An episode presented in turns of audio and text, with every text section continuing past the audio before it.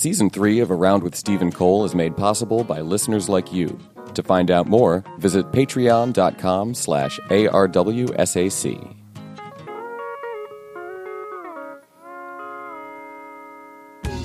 Welcome back, faithful listeners. I'm Steve Yamada. I'm T. Cole Newton, and coming to you pre-recorded from my mid-city bar, 12 Mile Limit. It's time for a round with Steve and Cole.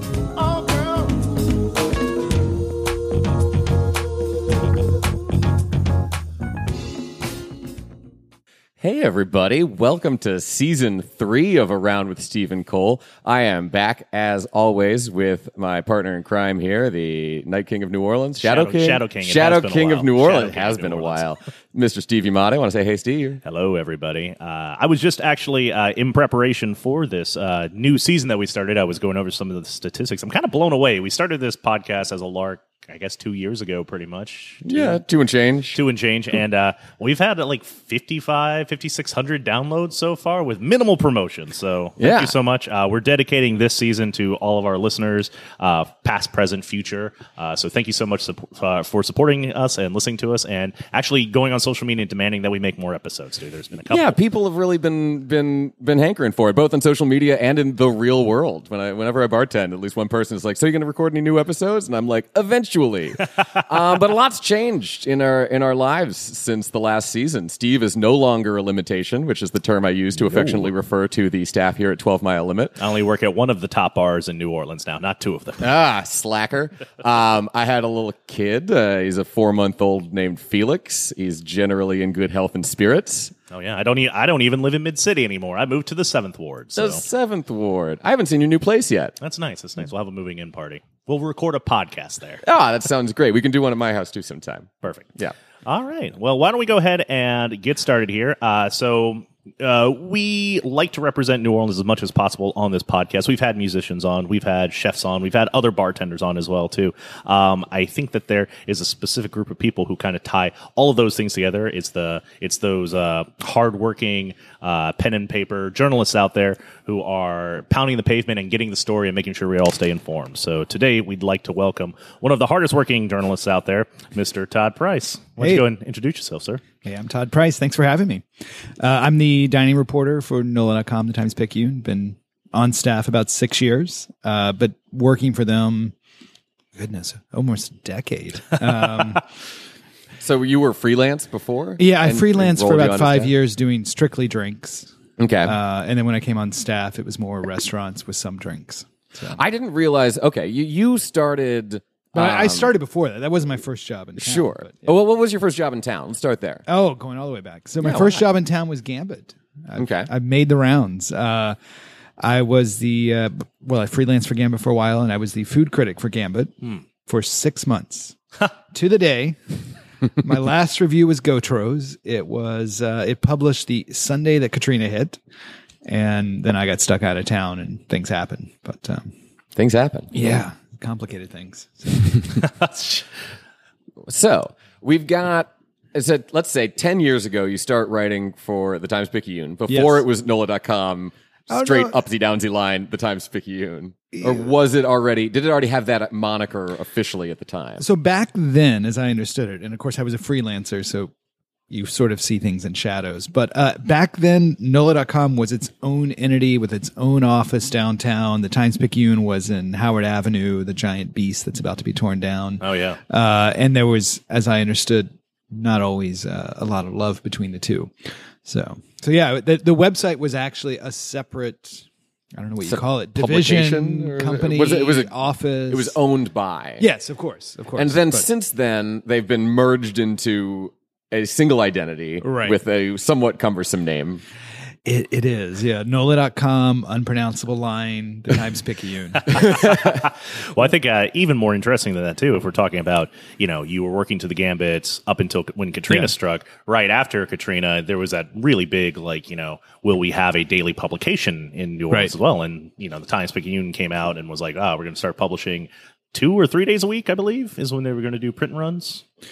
No, I mean, that happened in 2012 when they went to three days a week. Oh, goodness. So, yeah, Here- no, what, here's me. I can't remember the past. no, I mean, what, what happened after the storm, uh, it basically all went to the website. Um, and, you know, in the first days after the storm, it was really just a blog. They were tossing up stories. Everybody's running around, finding bits and scraps. Uh, you know, Gambit was shut down. They weren't sure they were going to come back. Um, and I mean, I don't, I don't know if you were living here, but everybody was desperate for news. Uh, and it, amazingly, you know, some of the places that stepped up, uh, the wine shop, I'm going to forget its name, an American can, what it used to be Uh, called. It was clever, Clever, at the yeah. time. I Clever. Yeah. It used to be, now it's Pearl. It used to be Clever. No, it was a name before that. It was before clever. Before Clever. I don't know what it was before Clever. Well, anyway, whatever it was, uh, they actually turned their website into a discussion board, and I remember that being one of the main places where people were able to kind of talk about, particularly in mid city. Um, so I, I think you know, I mean, it, certainly the paper, and again, I wasn't there, but it made everybody realize the value of the web in a way that they hadn't before, perhaps. Yeah. And you, you think, I mean, this was 2005, obviously. I mean, it's amazing how quickly it's changed, but it, it- people were still kind of figuring things out. I think. Most definitely, and uh, you know, to my point, I think when I f- got back to the city after Katrina, Yeah. um, social media was my big outlet too. Right, Because at that right. point too, I mean, social media was a much more reliable news source. Mm-hmm. Things certainly have changed since then, but you know, that's how you reconnected with everybody who you lost contact with. I mean, Right. like no, people's cell phones got lost or damaged; they Yeah. were scattered to the four corners of the wind. It's really how you're able to keep in contact. But I mean. Facebook wasn't really anything. I don't even think Twitter had started yet. I don't think Were so. you MySpacing people? It was, it was Facebook. MySpace, I- I you know, had Facebook. blogs. Remember blogs? Yeah, I remember blogs. Blogs were the uh, Oh, the old. yeah. That's what podcasts used to be. I. Yeah, uh, but you can. People had blogs, now you can have listen podcasts. to. You can enjoy a podcast with your hands free or your eyes free, and uh, and do other tasks around the house, perhaps. So That's a true. quick So poll. for all of you doing laundry right now, I salute you. a quick poll between the three of us: who had a live journal? I never had a live. No, I journal. did not. Neither, neither of you No. guys had live I, I did have a blog, but not a live journal. I also didn't have a live journal. Don't look for that live journal. There's nothing super emo on that live my, journal. my original blog was on Blogspot. I think is where I started. okay, yeah. Is that still active? Oh, I have no idea. Isn't that really crazy how much information I- we've probably put Blogspot. out? Blogspot was bought by Google. Actually, Okay. it's the And, official. and then they probably killed it. yeah, they with they've everything done they nothing to update it in the last. I actually I, I, I started a blog a few years ago when I was trying to update up up my profile as a writer. Oh, is this when you were listening to every album? In the That was some. That was one of the things I 500? blog I remember about. that yeah, one. Yeah, I, I am still listening. I'm into Okay. the 320s now. I don't blog about that anymore. um, but I, I- one of the reasons we wanted to bring you on is because you have over the past 10 years at at NOLA.com, Upsy Downsy Line, the Times Picayune, uh, have borne witness to that transition as it has transitioned Hmm. from a daily newspaper to something that really is upfronting uh, the the website. The website is the primary. They they are NOLA.com, then the Times Picayune now, and it's gone to three days a week publication. And the the online content is, is is a larger and larger part of that, and that's sort of the way that traditional media is evolving in these modern times. And a lot of people seem to a lot of people from the old guard who were doing this before haven't taken to the new landscape as well as you seem to have taken to the new landscape where you're you're out there I constantly see you on on social media both like sort of curating the nola.com's content and uh, and also um, just keeping yourself highly visible in the community. And the way that print media and its online outlets are struggling to survive in a modern media landscape.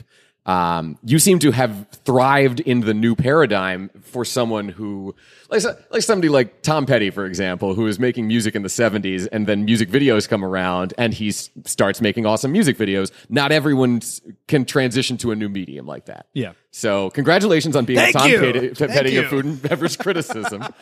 Um, but what exact? How have how have you been able to survive and even thrive in this new landscape, whereas other people have had greater difficulty? you know, I mean, I, I well, I appreciate that. It's very kind. Uh, I, I think part of it is I came to this late. This is a second career for me. Um, What were you doing before this? I was an academic. okay. Yeah, What'd you yeah. teach? Uh, Spanish, Spanish literature, Spanish language at Tulane. Que interesante. Uh, yeah. There you go. Bilingual here at around. That's Around. right. That's right. Um, you know, so for me, I mean, I I made the full transition to being a full time journalist when I was forty.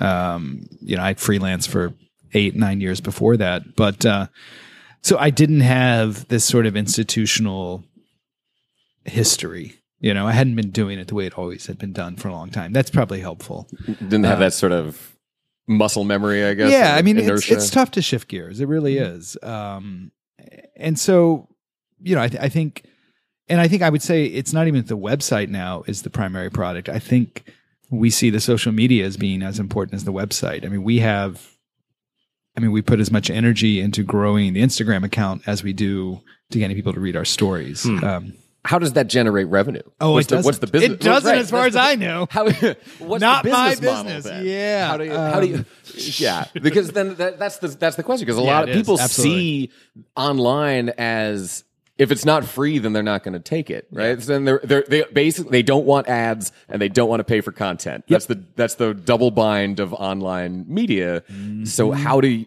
how do you monetize it? Not you personally. No, thank. God I, that's not my problem to solve because that, that's I mean it's the thing the entire media industry is dealing with. But uh, you know we've looked at it not just being ad based. We have um, sponsors for certain projects that we're doing. Uh, we just rolled out a series of videos called "Where NOLA Chefs Eat," and that's sponsored. Um, so we're we're looking at things like that. I mean, I, I think the reality is you've got to do it all. I think for a while it was very easy to make money in newspapers because you sold ads, uh, and ads are very lucrative, and you own the only printing press in town. Um, so you were the way to reach everybody, and you're not anymore. Uh, again, I'm not running the business side, thank God. Um, but I think you've just got to diversify and do every kind of thing. You can't just have one source. You can't just do ads. You can't just do this or that. And and so how how does the other stuff make money? Uh, It doesn't really right now. the Instagram, I mean, we've got seventy five thousand followers on Instagram. Does it make money? Not a penny. Um, but you know, we've got this Facebook group that, good God, has fifty thousand members, which is Is that the Where Nola Eats group? yeah, which which makes it sometimes more lively than I'd like.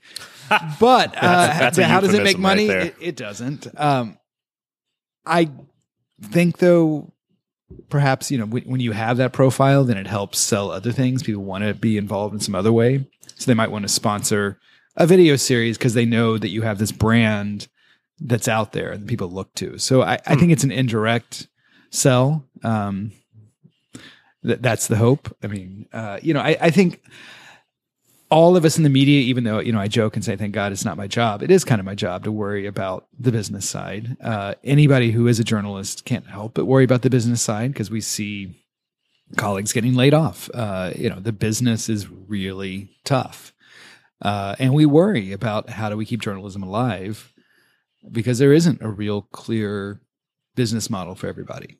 Um, for anybody, really, I think. I mean, I think outside of a few places like the New York Times and perhaps the Washington Post that are big national publications. Um, Well, the Washington Post, I, I think they being bought by Jeff Be- Bezos essentially means that they never have to make any money to a certain extent. I imagine you, you would think, but they don't have unlimited resources. I mean, I was on a panel recently with the uh, arts and entertainment editor of the Washington Post, and she faces some of the same pressures we do. Like, she needs to get some photos shot for her food stuff, and she's like fighting with the politics side to get some time with the photographer. Um, so, it, even a place like that doesn't have unlimited resources. They're still throwing elbows and trying to get things done. So. Um, but they have a lot more resources, and they got a nice cushion. So the world's wealth. Is he the wealthiest man? I believe he's currently He's the wealthiest. He's, man in the he's in the top five at least. He's a super villain number in one. super villain in training. There you go. There you go. Just need to see the doomsday device. We'll figure it out. All right. Well, let's pivot back a little bit. Let's talk about um, the role uh, that you possess within the community of New Orleans a little bit more. Uh, I think that you have um, this. You kind of possess this like aspect where you need to be a bit of a storyteller, a little bit Yeah. of a. I mean, I hate to say gatekeeper, but you're definitely like an, an informer of things that are happening, new things are happening, and also things that some people may not be aware of that have been happening for a little while. I think that's kind of like uh, the role of most people in food and beverage um, Yeah. journalism in the city. Um, what are some of the challenges that you face um, here in New Orleans because of that? I mean, the biggest challenge is just having enough time to get everything done. Uh, the amount of stuff that happens in the city, and and once you commit to something like we're going to write about all the new restaurants, which seems like a small thing to do until you realize what that actually entails, uh, and then you want to peel off time to go do a story that takes more time. I, I think it's the crush of just trying to keep up and then trying to sort of carve out that time so you can do a story that takes more time. I mean, the amount of things I want to do that I can't get to is probably the biggest frustration. Most definitely. Um, so I kind of divide my time in New Orleans. I've been in New Orleans since uh, 2003. Okay. And A uh, year earlier than me. I got here in Ha, 04. take that. Not as long as Chris Hannah. but uh, so I, I like to divide my time up to, of course, you know, pre Katrina, post Katrina, and then Yeah. I feel we're kind of like in this new era where like you know i every now and then i'll still get people who come to my bar and they'll say it's like oh tell me about katrina and that's like it used to be such a uh, such that, that was just a matter of course like Sure. right after the storm and for years afterwards it's like you were the you know walking traumatic entertainment for people coming to visit cities it was the commodity that we were selling as a city you Sure. know, as a tourist industry um But, but, it's been 14 years. I mean, there were people who were like they were like 10 when it hit, and now they're drinking. Right? No, Oh. younger. yeah Right? I the the people born in 1998 can drink now. If that's any frame of reference. Crap. well, they're not not in the year 2000, right? That's that's the more important thing. What's, Oh, yeah, year when 2000, 2000 can be- drink. That's whew, official old age. Now, uh, I guess uh, my question is: I think that uh, the way that restaurants have opened and the way Mm-hmm. you report on restaurants has changed very dramatically in those three different periods of time. Yeah. Um, you only had six months of experience working with the Gambit, I think, before. yeah, but then I came back and I worked for New Orleans Magazine and Offbeat. So- Excellent. Uh, why don't you go into details a little bit about how those three phases have differed for you? Yeah, I mean, when I was working for Gambit, um, it was a very straightforward, let's review a restaurant every week kind of thing, um, which is not something we do anymore at the Times Picayune, um, and a lot of places aren't. Um, when I came back, and I, I was gone for about six months, got stuck in Dallas, of all places, not a great place. Yeah, you're you're not from there, are you? I've got a lot of friends in Dallas. Yeah. I've had good. I've had good times in Dallas. we love you, Dallas. Yeah, better times in Houston, probably. So. Yeah, I could have a good time anywhere. I'm a bartender. There you go. There you go. All right. Well, enough about Dallas. um, and I, you know, I do think there was a story. It was much about recovery, about trying to find stories, about trying to sort of nurture this thing that we all thought was going to be lost, perhaps uh, neighborhood restaurants, uh, cuisine that perhaps might not survive. And there was that sense you know, and, and it was a great time to tell stories because there were so many stories. I mean, everything felt really important, uh, and I think it was. People were keyed in from a national and a local market as well. Everybody was just devouring as Yeah. much, devouring these stories. Like And you the put out a story story- now, I feel, and people it might get lost in the ether. Yeah, exactly. And and the story wasn't that complex either. It was very clear and compelling. We're saving things, we're finding things, we're nurturing them. We're all on the same side. Um, and you know, and and that was a, and I think that was what was like to live in this city as well. Um, you don't want to talk about. I mean, it was terrible for many, many people, and there was a lot of loss. But for the people who came back, I'm sure you remember there was this shared sense of purpose. We were going to bring this city back. You know, uh, we were all on the same side. You know, you came back, awesome. You're with us. Um, that that dissipated, um, in just the mess of things moving forward in a messy way and expectations falling flat and politicians being politicians and not heroes. Um, and and I think um, you know I I, th- I think the city the story is much messier now. Um, it, it in some ways is a really exciting time to be eating here. A lot of chefs are doing great things. Uh, the culture, in some way, culinary culture is more vi- vibrant than it's ever been. But it's also, you know, as we've seen with sexual harassment, with other issues, it's hard to kind of have this sort of naive investment in the culinary scene. Yeah.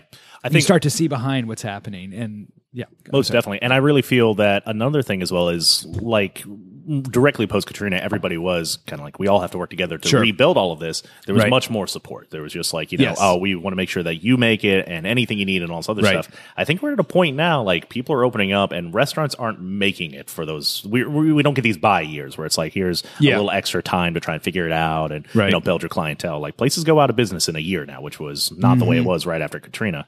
Um, I think we have opened up room for shade to be thrown at each other's establishments, and it's, it's, it's it kind of sucks. It's like you know, it's like oh well, that place I hear their Vieux Carré isn't that good. It's like who would have said that like ten years ago? That's such such a weird thing. I suppose. I feel like Yeah, the, but there's the, the other side of that is that sometimes it felt in that immediate post Katrina era that everyone was too afraid to say anything that they really believed. No, I think that's certain true as well. I mean, that- I, I think there was a lot of grading on a curve. yeah, everyone just wanted to be really nice and support each other, and Sure. nobody was really just saying things as like nobody was being critical in a Yeah. way that is. I think there's is important. to- Yeah, no, to I the- mean, I, I think criticism. I, I wish we did more of it, but I think criticism is important because you need some pushback. Mm-hmm. You need someone to kind of sharpen.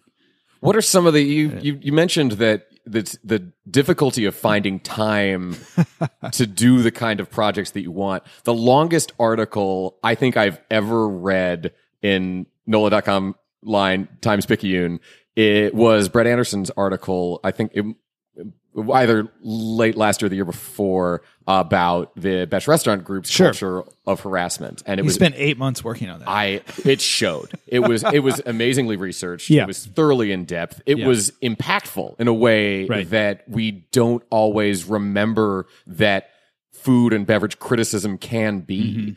Mm-hmm. Um but it also made me feel like where it, it was this was there only room for this because it was ostensibly through the lens of food and beverage criticism? Because there's there, i'm sure there are so many other areas of corruption that we could mm-hmm. explore in the city and yet the only real in-depth deep dive into an allegedly corrupt organization was from a food critic for lack of a better term. It's not that that's the only thing that that y'all are, Right. Um, but is there is there some is there still a, sort of a misplaced energy there, or are we just trying to get it in where we can to this point?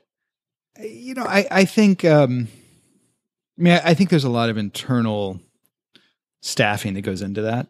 Um, and, and I think at the time when Brett wrote that, there weren't many people who could peel off eight months to do it. And frankly, he was able to do it because he was Brett Anderson. You know, he, he had a really well established reputation, respect from all the editors. He pushed for that story. He said it was worth it.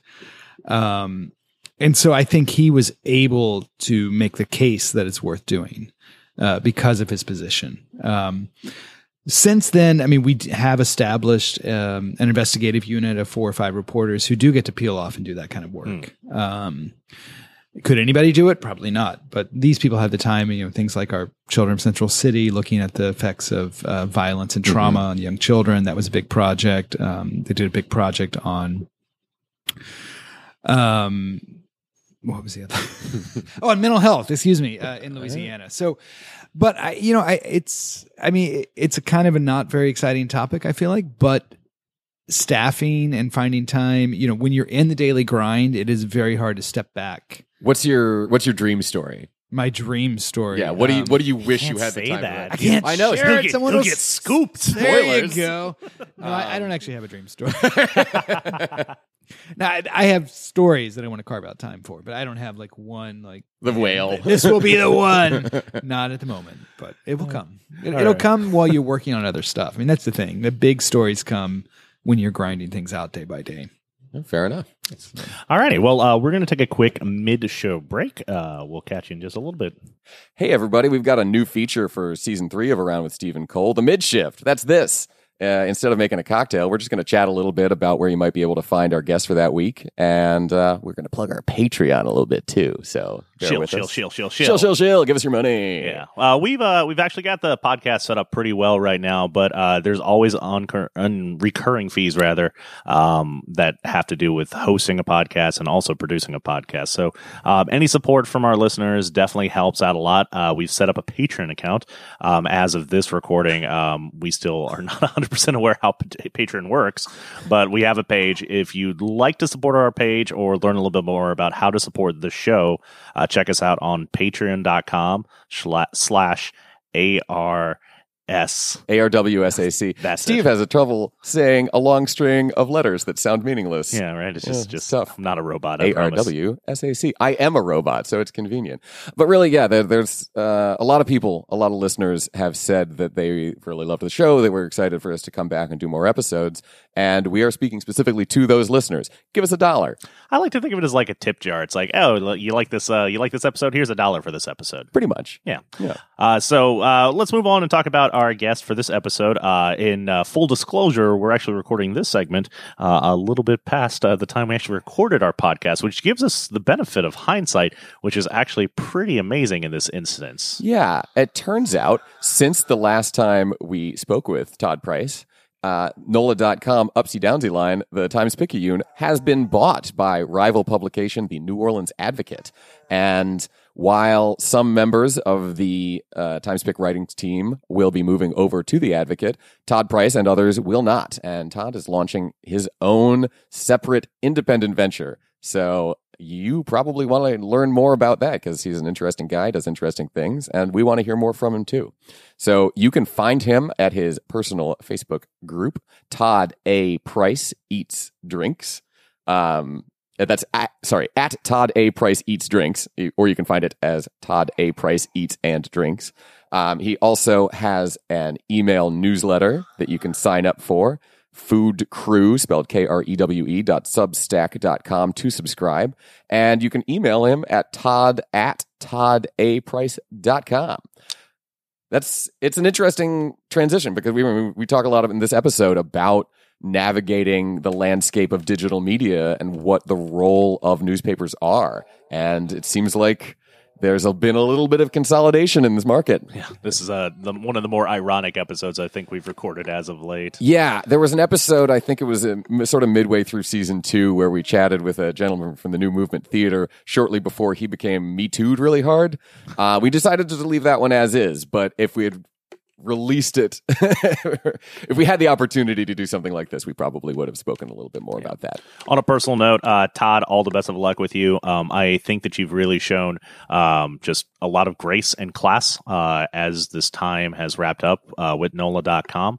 Uh, I've, I've really enjoyed your posting of uh, former articles as well. It's been um, just kind of a walk down memory lane of like how this industry and the city has grown over the last year, three years through the dining culture. Yeah, we talk a little bit in this episode about the Facebook group Where NOLA Eats, which was originally just designed as an extension of NOLA.com for them to post their articles and share them, but has really become a very important forum. There's over 53,000 people on that page. Uh, they are going to continue. It will continue be to, to be moderated by the Advocates uh, Food and Dining uh, editorial team. Oh, and little Felix here, my uh, six month old baby, has some opinions on that. You got something to say, Felix? Oh, now he's quiet. When you when you bring him up to the microphone, he's actually very quiet. hey, you got you want to verbalize a little bit for us? No, I don't No? think so. You got Yeah. nothing? All right. Well, I'll just put you six inches from the mic again so you can chew on the cable. All right, everybody. Uh, well, let's uh, go back to the second half of this episode with the benefit of a little bit of hindsight. All right, we are back from our break. Still here with Todd Price of NOLA.com, the Times Picayune, talking about the evolving landscape of food and cultural criticism. Um, I wanted to, uh, I guess, thank you first, and also just draw a, a line. When we opened here at 12 Mile Limit, this was in the fall of 2010, uh, we were open probably about a month and a half when uh, when when Todd reached out and said, "Hey, um, was going to do a little story about your your new project," and then did.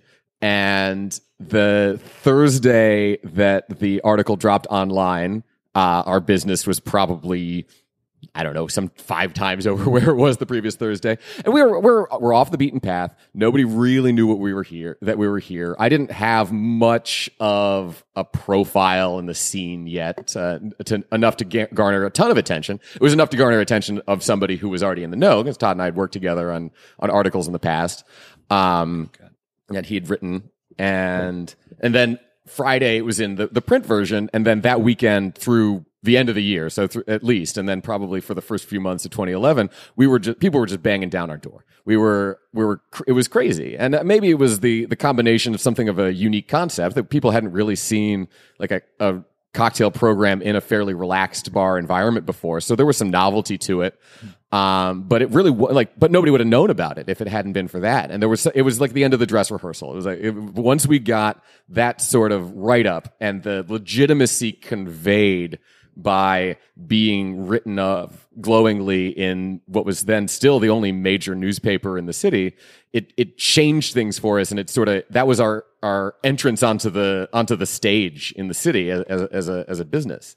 It's very similar to what happened a couple years before when I was on the opening staff at Coquette. Brett Anderson wrote a very glowing review that we'd been open for about 4 months. And after that we couldn't we were we were turning away walk up business for for Wednesday lunches. You know, it, it, was it became bonkers for for the remainder of that year, and it was just insane the difference before and like we were doing fine, everything was sort of dialing up normally, people were responding well, and then we got one high profile review that was very good, and boom, it was just the floodgates opened and it, it, was it was hard to keep up with at first but in a good way because uh, again we were you know fledgling business small small business and does that happen anymore? And i, I know that none of us have I, i've been working on it for a little while now but none of us have opened a new place in a while and had someone come You're in and write about an article to find out. Did you? Oh, did, did that happen at Latitude? Did, or were you all high enough profile? What was that like? Because Oh, you were on well, the founding staff. I've opened- There, or- I've opened plenty Where else? places. yes. Where other, wh- what have, uh, has that You- happened? How many places have you opened? A a lot. Enough. How many are still open is the question. uh, well, yeah. What's has any? Have you had Lati- similar? Latitude was a completely different thing. Latitude had its own like press machine behind it, and we had a following, and like you know, craft cocktail community is very insular when it comes down to it. So when you mm-hmm. have the support of the of of the regulars who go to a lot of these craft bars and the bartenders, and you just kind of have people who go there. And it's owned by Jeff Berry, who's you know internationally Right. Known and beloved. Yeah, we, we get it from a couple places. But I will say um, that, you know, back to a couple months ago, and every time that that list comes out, and is this, is your list the top bar list? Yeah, I do, I do the bars. Brett does the restaurants. So every time that the bar list comes out, um, I, I've been lucky enough to work at several of those bars. But last year or the year before, uh, I was working at both Latitude 29 and 12 Mile Limit, and there's definitely a spike in business from that list once that comes out. And it's kind of interesting. Uh, 12 Mile is a little bit more flexible in being able to accommodate. When people come in here, I think they know more what to expect, and when people come into Latitude, um, it's weird. I feel like there's like a certain group of people who just they they pull up the article, uh, they check the names, and then they just go and they're like, "This is a good bar. I bet their French seventy five is awesome over there." And it's like, I mean, I can do a French seventy five at latitude twenty nine, but you know, you're going to have a better French seventy five at maybe the French seventy five bar. I think maybe it's probably the same French seventy five. Um, but yeah, so there's there's is still that uptick. But to your point, Cole, I don't see that like you know that sea change kind of thing, that like make or break or like you know in that that light bulb clicking on kind of moment. I I have not seen that recently at too many places. What about you, Todd? I mean, it's. I only hear about it anecdotally. I mean, I don't have a real bead on the- the impact of writing about places, but I, I think it happens sometimes if it's somewhere off the beaten path, somewhere unusual that everybody's not talking about. Um, you know, I remember when I first heard about N7, which was doing everything it could to be off the beaten path. Like, Which when I walked in with a camera, like a- he made me tell, told me to take my camera away. Um, Sounded like an April Fool's joke. it course. did. It did. That's right. People didn't actually believe it was real. Um, um, and I, you know, I and I wonder if when we wrote about Saint Germain, kind of back to back, uh, sort of very glowingly when it was a bar, and then came back and I wrote a review where just loved it as a restaurant. I wonder if that had an impact because I think it's another thing that was hmm. probably not on people's radars. So pretty busy. It I is. know. It is. kind- It's a- Yeah. definitely a sort of a niche yeah, restaurant, and and with the with the closing of the the Root family of of bar and restaurants, Right. Um, they they might be the highest sort of technical concept in hmm. the city right now, mm-hmm. and the which re- does require an elevated level of people's awareness Yeah. to succeed because they're if, if they're casting if they're, if they're the at least on the food side the the wine bar element of it is fairly fairly straightforward Yeah, and pretty right. accessible but on the food side some of the the things that they're aspiring to are a bit niche Mm-hmm. are a bit more avant-garde and it requires a large a, a large and broad awareness to really succeed because because there's only so many people that are interested in what they're offering so they need to have as many people as possible aware of it to catch Yeah. those small number Mm-hmm. percentage wise of people. Yeah, and I, I think it's what you see throughout. I mean, everything is very niche right now, right? It's the same with music. It- you know, there's not the big hit. Everybody has their own little thing, but if you're able to reach that small audience that wants that small thing, I suspect it still has a big impact because you know you're connecting with that small group that wants to go to a place like Saint Germain that may not have known about it because they don't have a PR machine behind them.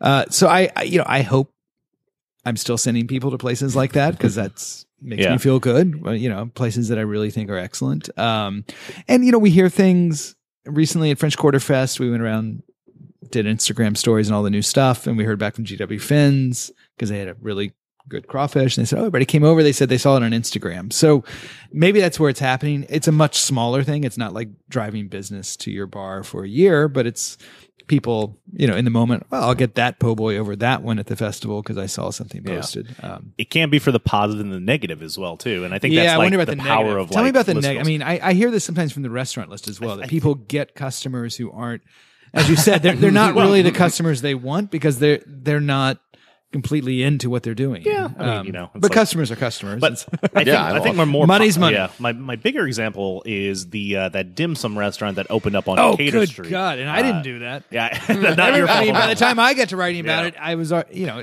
there was like- already a forty-five minute wait. Yeah, here's this uh this tiny twenty seater dim sum Yeah. restaurant opens up in the French Quarter, and right. I mean, you know, owned by a family that had a restaurant in Kenner, which people in the know liked, but Was it wasn't really good restaurant. Yeah, it was really, but it wasn't as if this was some place that had lines out the door and everybody was ready for their return. I mean, there was something that happened there. Mm-hmm. Yeah. Yeah, it was a real. I think it was a. There was enough press about it, Yeah. and then like some people kind of like I, I don't know. It just it just hit all those things, but it went, got so busy that after a couple articles came out about it, they had to close for yeah, a week. Uh, and they had to stop doing lunch. And, Mhm. yeah, they just couldn't handle the business. Which I mean, like any restaurant, I can only imagine closing a restaurant for a week in the French quarters. Like that's going to be hit any way you look at it.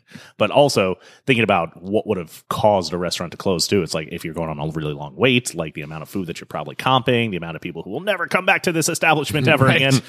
Um, I think a more Another example that um, I mean, I think Frenchman Street's a perfectly good example Oh. just in general. Frenchman Street used to be where has it gone? where the locals would go, right? That's what every guidebook said. Right. It's where, and you know what? And Damn many the of them bartenders. still do, 'cause because we used to say that, right? it. we Yeah, used we to all be like, the same "Oh, thing. you seem like some cool customers. Why don't you go to the Frenchman streets where the locals go?" Now it's where the khakis and the lanyards go. But uh, Bacchanal, another perfectly good example. And you know, congratulations to all the success that Bacchanal is having. Um, the, But you can't get a table there. I- the- one of the last times I went, like, there's a door person at Bacchanal. It kind of blew my mind. Is like, Yeah. there's like you, and you know, it's a good system, and they're making sure that they're controlling their room for the most part. Uh, but you know, it was never the kind of place where it's like wait in a line to get in Mm-hmm. here. Kind of, it's always that place that you should just be able to like go and hang out at. But you know, they're doing gangbusters business, so Yeah. good for them. You know, they put in the time, and they're and it's cashing in for them. But Is that a know, bit of the old uh, Yogi Berra? Nobody goes there anymore. It's too crowded.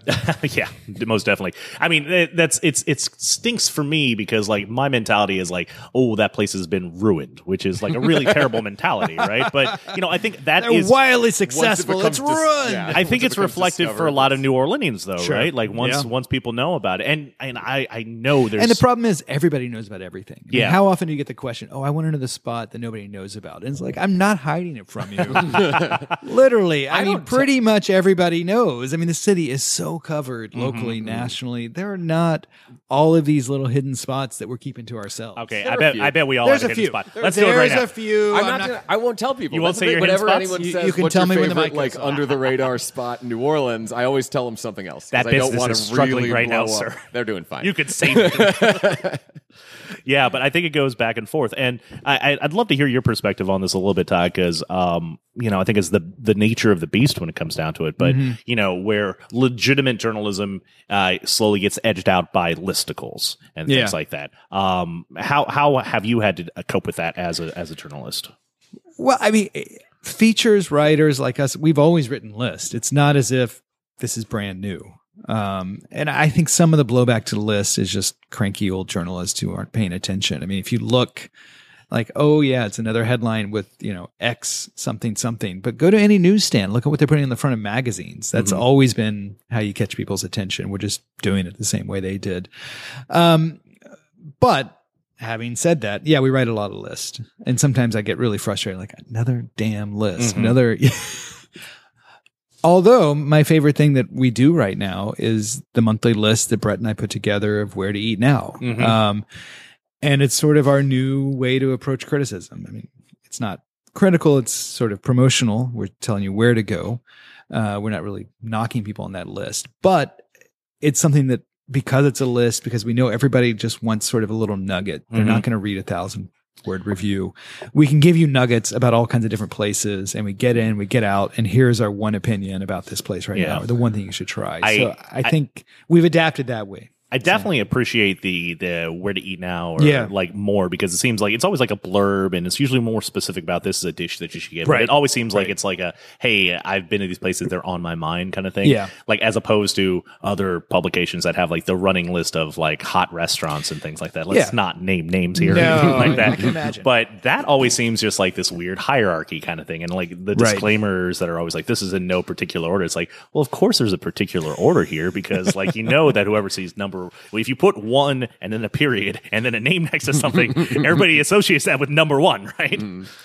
So I, I don't know. It's just uh, I, I I feel like it's it's odd because we get a new breed of of tourists in town now, and Yeah. you know, food and beverage travelers have have grown exponentially in the mm-hmm. last you know decade or so. But I whenever I see somebody who walks in and they've got this hard list that they have to check off, I just like hmm. I don't think that person ever truly enjoys himself when they're traveling. It seems like work or like, you know, I associate lists with chores with like So you, you see people come in and it's like, I've got to get to these 10 spots. yeah, it's like, oh, I need this drink in 10 minutes because if I don't get this drink in 10 minutes, I'm not going to get to go here and here and here. It's just like, that's not how you enjoy No. a bar or a restaurant, you know? Like, I don't know. I feel like that, why not? I mean, it, maybe it's- there are places where I would like to go and just camp out for a while. But if somebody wants to just just do a a, a very surface level, like just play the hits, man, kind of attitude mm-hmm. about visiting, who are, who are we to judge, right? I mean, if they if that's how they want to experience a city, is like here's the list, I'm going to do the list, and I'm going to go, and and they derive satisfaction from that. Is it is that wrong inherently, or is it- yes. But Honestly, I mean, I think, well, I mean, I think the question is, does it change the way you guys operate your businesses? I mean, do you feel yourselves? at latitude, I feel that we cannot we cannot execute to our full capacity if Right. somebody's just grabbing like uh, even to go drinks. If somebody grabs one of our drinks to go, it's not going to look as good. I don't think it tastes as good out of plastic. Yeah. And if you're holding in your hand, you're transferring heat into it, it's going to melt, it's going to water down. You're just not going to get the same experience if you're sitting in a room covered in bamboo with curated music happening and having a conversation. I just think that, you know, if if you were to go off to Yelp and write a review based on a to go drink you got at at latitude 29, I think that like, you know, it's invalid. Like your experience is not valid to me. So why do you guys do to go drinks then? money. we're, we're the French Quarter. I mean, people are going to ask for it. Because you could say no. yeah, plus we're in a hotel as well too. Right. So we we definitely have to cater to the hotel clientele Sure. a little bit. Mm-hmm. I don't know. I think for us, I mean, we have a a new kitchen here at Twelve Mile Limit, K mm-hmm. Pasta. They're doing very well. Um, the food is delicious. It's it's exciting again. We got and we got a little media attention. You, know, you change things up. That's a, that's a story. People wrote about it. Um, they it was spec- one dish was specifically featured, um, and then people started pour not pouring in. It's not like they were banging down our door, um, but people really focused on that one dish. And would it have been nice for them to have tried everything on the menu, like come in with a big group and get everything? Like, sure, maybe. Um, but do I begrudge anyone who came in and like got that dish and, and a quick drink and then left? No, not at all. That was great. I, I, I'm happy to have had them. Um, and it was delicious. So it's a, it, it is an accurate representation of what, what we're doing in the kitchen now. Um, and it, it brought a lot of people in, but it was, and it, it was it, to a certain extent, a very surface level, uh, visit to the new kitchen. Um, but it was a more than welcoming of that, of that crowd and that it, we're better off for it. Sounds like you got to be the tiebreaker here, Todd.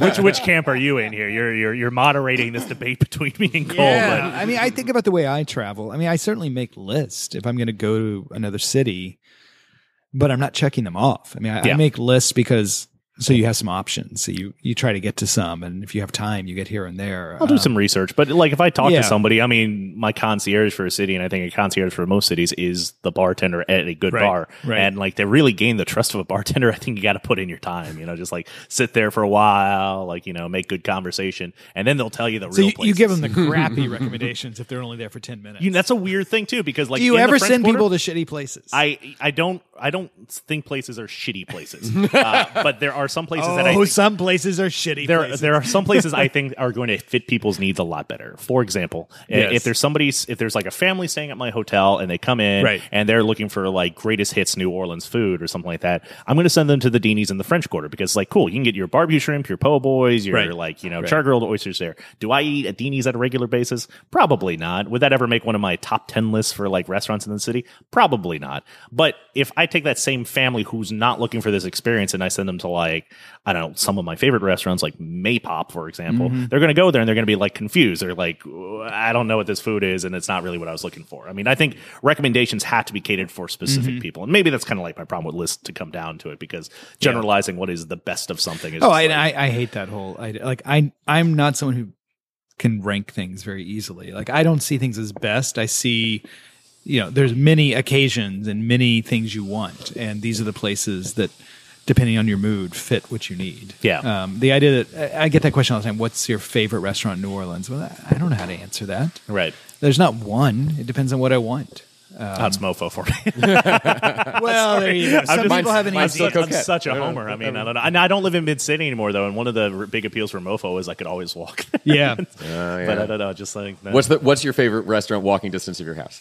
I don't know yet. I haven't lived there long enough. I'm on the I'm on the other side of Melba's right now, so I don't know. Uh, actually, I, I, I Elysian Bar has been one of my favorite places to eat recently. Okay. Um, it's it, but it doesn't it doesn't scratch that like restaurant itch for me so much because it's like it's a fun loungy kind of like relaxing place and the food's really good. So Yeah. but I mean, I don't know. Like, I don't know. Looking for that new favorite restaurant. I got a car with my partner. We can go to MoPho. uh, I, I will say, like, as long as we're throwing out names of places we really love right now, Echo Pizza. Like, if I Oh, can blow up that yeah. place, Echo Pizza is so incredibly The good. bagels for breakfast are really I good have too. not gone, but I've heard the bagels are good. But man, the uh, Hard the to get a good margarita, bagel in this town. That's They're good, good. news. Yeah, wood fired. a margarita pizza for like Yeah, six it's good bucks during happy hour. Throw on some anchovies. They do these uh these arancini that they call suppli for a dollar a piece. Oh, Yeah, it's God, like they're so arancini with like some tomato so paste. good. Oh yeah. Oh. yeah, Echo Pizza. Like, hey, you know, you know, bombard it and knock the door down. Yeah. that's my, that's my They deserve it. recommendation. They deserve it. Favorite restaurant. I might go after this. In fact, All right. same question to you, Todd. What's your favorite restaurant within walking distance of your house? There is only one restaurant within walking distance. Well, Oh, no, good. that's not true. That's That makes not it an true. easy That answer. is not true. Okay. Uh, Rosedale. Rosedale. ah, okay. I still haven't been. hadn't I hear been it's there, really yeah. good. It's good. Yeah, it's Yeah. really, I mean, obviously, I just said it was my favorite. No, Yeah, sure. I mean, to be fair, there's only a few within walking distance, but that's Fair my enough. favorite. I guess. I guess I could walk to MoPho if I really wanted. To. I mean, to. I guess it's. With the I mean, in New Orleans, Yeah, it's a very everything's walking relative. Yeah, distance how far do you want to time walk? you Is the question. Go for vegetarian Thursdays, everybody. Get some delicious vegetarian food. I love that restaurant. Which wait. go, go ahead. Now it's your turn. Yeah, no, I, I, I oh, thought Oh, yeah, I was going to buy myself enough time to get there. and this is how we find out where you live. Yeah, uh, well, I live wi- within within spitting distance of twelve mile limit, so I'll go, Oh. I'll go with K Pasta. it's certainly the place that I eat the most these days, if that's if that's a good measure. If if you're discounting places Yeah, you in which you I have a stake, No, no. um, I, I like walking over uh, to the stretch of Carrollton that has many, many options uh, just a few blocks from here. And honestly, I really like the, the lunch buffet at Yummy Yummy Chinese restaurant. It's so gross. But I love it. You're selling I it. You're enjoy selling it. They're a- they're a Don't very nice go. family. Don't knock down their door. It's ten five dollars, ten dollars, Oh, d- nine dollars. it's like I think it's like five ninety nine if you're dining in, and then it's something like a dollar a pound. Hmm. you know, there is a point when the price makes you wonder. So. yeah, it's it. You get what you pay for. All right. Inverse question: A restaurant that is feasibly drivable, but you kind of have to make plans to go there. Ah, For me, Tan Dinh every single time. If I can round up a crew, because like there's two parts to that. One is driving to the West Bank, which is you know, to all of our listeners who are not from New Orleans, is like ten minutes away. But Yeah, no, we, we, we act like we act like it's another country. For it's a ten minute drive it's from so fun. anywhere. Might as well in be New on the moon Yeah. now for It's, New Orleans. it's just because you had to cross the river. There's something psychological about to make sure my passport's in order. yeah, you go over water. It feels, you know. But Um, Tan Dinh is fantastic. But the other thing too is you Hmm. have to get a big enough group together that you can order more food. Because Yeah. you just have to get as much food as possible. That's No, true. I, I actually would. I mean, I love Tan Dinh. That's, It's- the place I go to. Probably I go to Tan Dinh more than any restaurant in New Orleans. Nice. All right. If I Yeah. had to like add up the visits, I, I think it fits that niche too, where the menu's huge, so it's like you can go multiple times and like get completely. But what's your different meals. favorite? My favorite thing over there, Yeah. I'll tell you what I order. Every the things that I will always get when I go over there. It's the lemongrass chicken wings with the coconut fried cakes that they do on the side because those coconut fried cakes are really fantastic. Oh, yeah, those the chicken great. salad they do, the fried quails, uh, the short ribs if I'm feeling saucy. what, what about the goat curry? Uh, the goat curry is a uh, occasional thing. It's delicious, but sometimes I'm not feeling like you know like uh, like that really saucy kind of thing. But yeah, it's really right, fantastic. right. I mean, their fuzz amazing over there too. Their I have to say the fuzz. One thing I'm not crazy about. favorite fun in the city. You know, I think a lot of the pho bangs are pretty good. Pho bangs is good. Depends which one you go to. Yeah, there's like five, but uh, the one in the east is excellent. yeah. Pho Orchid in Metairie is my favorite one. I, really- I like Namese, but I, I- they might be rounded up because they are walking distance from my house. So I'll tell you what's pretty good is really um, good, in St. Roch Market, T2. Oh yeah, T two His, is uh, amazing. yeah, and his family has Tan Dinh in the West Bank. Oh, I didn't you know that. He, he actually does all the pho over there at the Okay. restaurant. Yeah, his food downtown is Gretna. But, dope. uh, yeah, it's kind of hidden there. You wouldn't expect, but I mean, I Mm-hmm. think his pho is excellent. I think if we want to talk the the uh, appointment dining, need to get a large group and have a destination. Um, I like I like Mosca still. yeah. For that, Yeah. that old Yeah. school Creole Italian, but Yeah. still firing on all cylinders. and they take reservations now. They, oh, do they? They do, and They they take might reservations be in taking, Mosca's Yes, weird. they might be taking credit cards soon. Whoa! Uh, but it's, it's all it's I all know. family style. Well, the money's going to be on the books now. you said it, not me. it's fun. It's a fun spot. It is worth the drive. Um, so yeah, I, I, I've I've never had a, a- anything other than a, a stellar experience there. It's very experiential too. Right, It's, it's right. Sort of the finding it is is half the half the Oh charm. yeah. so hurry up and go to those places because now we've ruined them. We've ruined them forever. It's just- over. really so People with busy. lists will be going there any minute, Yeah. ticking them off. Oh, well, that's that's what I like about the Check, places that are far check. away to get to, right? Because it's just like you know, Nobody's going to They, did- nobody rented a car when they came No, to New Orleans. no.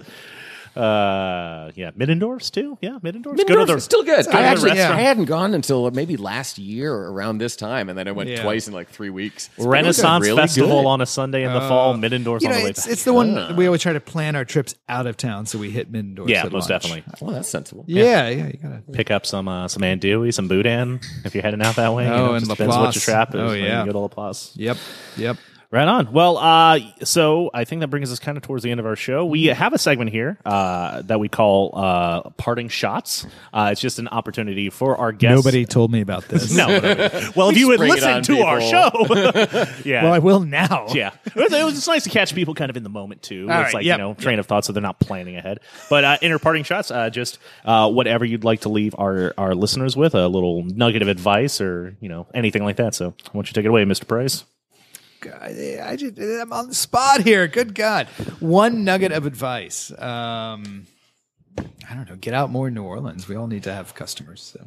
Absolutely, I love that. Yeah. I would- I- I- that's that holds. Yeah, get out of your groove. I would. Say. I think that's- Like, yeah, that's a big one for New Orleans. Go Like, somewhere this week that you haven't been before, Mm-hmm. because there's so many places. There's got to be spots you haven't been. Most definitely. There's, try, yeah. try a new. I mean, there's Yeah. there are new places opening Just every like- week. yeah. So is it first week of Jazz Fest? this Jazz Fest is this Jazz weekend, eh? Fest starts that accurate? Thursday. Yeah, we got an extra. Did day widespread this year. cancel? Uh, widespread cancel yet? oh man, All right, what you too got for us, soon, Cole? bruh. um, I I don't know. It's it's it's tricky. I'm glad that And see, you were prepared. There's no excuse for you not. That's to have true. it I knew this was going to happen, You knew and it was yet I am, unlike me. I knew it was coming, and yet I still never have a good a good parting shot. Um, but it's I I like that there are still the old guard journalistic institutions, uh, even even if they're they may be struggling a little bit in the current landscape. There's a mm-hmm. legitimacy that is conveyed by having a print publication that's backed by that that has fact checkers and editors and people that are dedicated to delivering a product that is fair and accurate. And I think that while the potency of that may have, have diminished over the years, I think there's still value in that. And I and I'm I'm grateful to see that there are people who are still dedicated to making it work because there's there's it's, it's an irreplaceable pillar of society in, for free society, and, and we can talk. uh, There's a, bit of a frivolity to food and cultural criticism, but to a certain extent, that's what if that's what people are tuning in for, if that's what people Yeah. what's keeping the lights on and makes the other stuff possible, then thank you for your contributions to our free and I mean, I mean, that's what we hope. We hope sports and food, you know, keep the people doing the stuff that's not ever going to get a sponsor uh, in their jobs. So There you go, Steve. You, you, you- I got a parting one. I shot? You prepared got one. one? You were ready. written down. I've done this Oh, podcast for about 50 episodes. I know. I know. we really do. doing It's close. It's close. It's getting there, right? Uh, anywho, uh, so uh, what I wanted to say was I want to thank Todd um, and all the journalists out there who are members of the community, um, who are active members in the community. I think is an important thing. Um, in our industry, there's a bunch of bartenders who, uh, you know, we have to kind of like create our, our brand. We have to build our reputations and things like that. And there's always this desire uh, for people to generate content. And there's a lot of publications that are out there that don't have those fact checkers who are just trying to put out, you know, lists as quickly as possible. And um, you know, I think that there's more integrity to people who are going to follow your career, career, follow the people, and really do the work, and go out to eat. And your family lives here, and you you own property here. I don't know, maybe you rent. Who knows what's going on here? But pay um, taxes. it- I think I think it's a matter of definitely supporting the institutions uh, that are going to do the real hard work. Um, you know, like sometimes I don't think you know. This is my advice to young bartenders: you don't have to be in every publication that asks you to be in their publication. Yeah. choose the publications that you know have integrity, have a reputation, and you know uh, further down the line are going to support you and your career. That's all I got. I don't know. I, I would say if you're, if you're a young aspiring bartender, and this is we we've talked about this in terms Are you of guys our gonna relationship disagree again? with- yeah, of course. That's- that's the point of the ninety percent of the podcast. Yeah, um, is that you know. It's- if you got to kind of jump at all of those opportunities that present themselves. When you're more established, you can afford to be a little bit more selective. But until then, like take it where you can get it. Honestly, that's that's my advice. Well, we'll agree to disagree. This has been A Round with Steve and Cole. Our guest was. Todd Price from NOLA.com, the Times Picayune. Thanks for having me. This is great, guys. Uh, thanks for coming on. This was a lot of fun. Yeah, and you were. Oh yeah, I'm T. Cole Newton, and uh, yeah, we're we're coming at you from 12 Mile Limit, but we may record other places now that uh, you know we we got some options. We're freewheeling these days. Right on. I'm Steve Yamada. Thanks a lot for tuning in, and we'll catch you next time.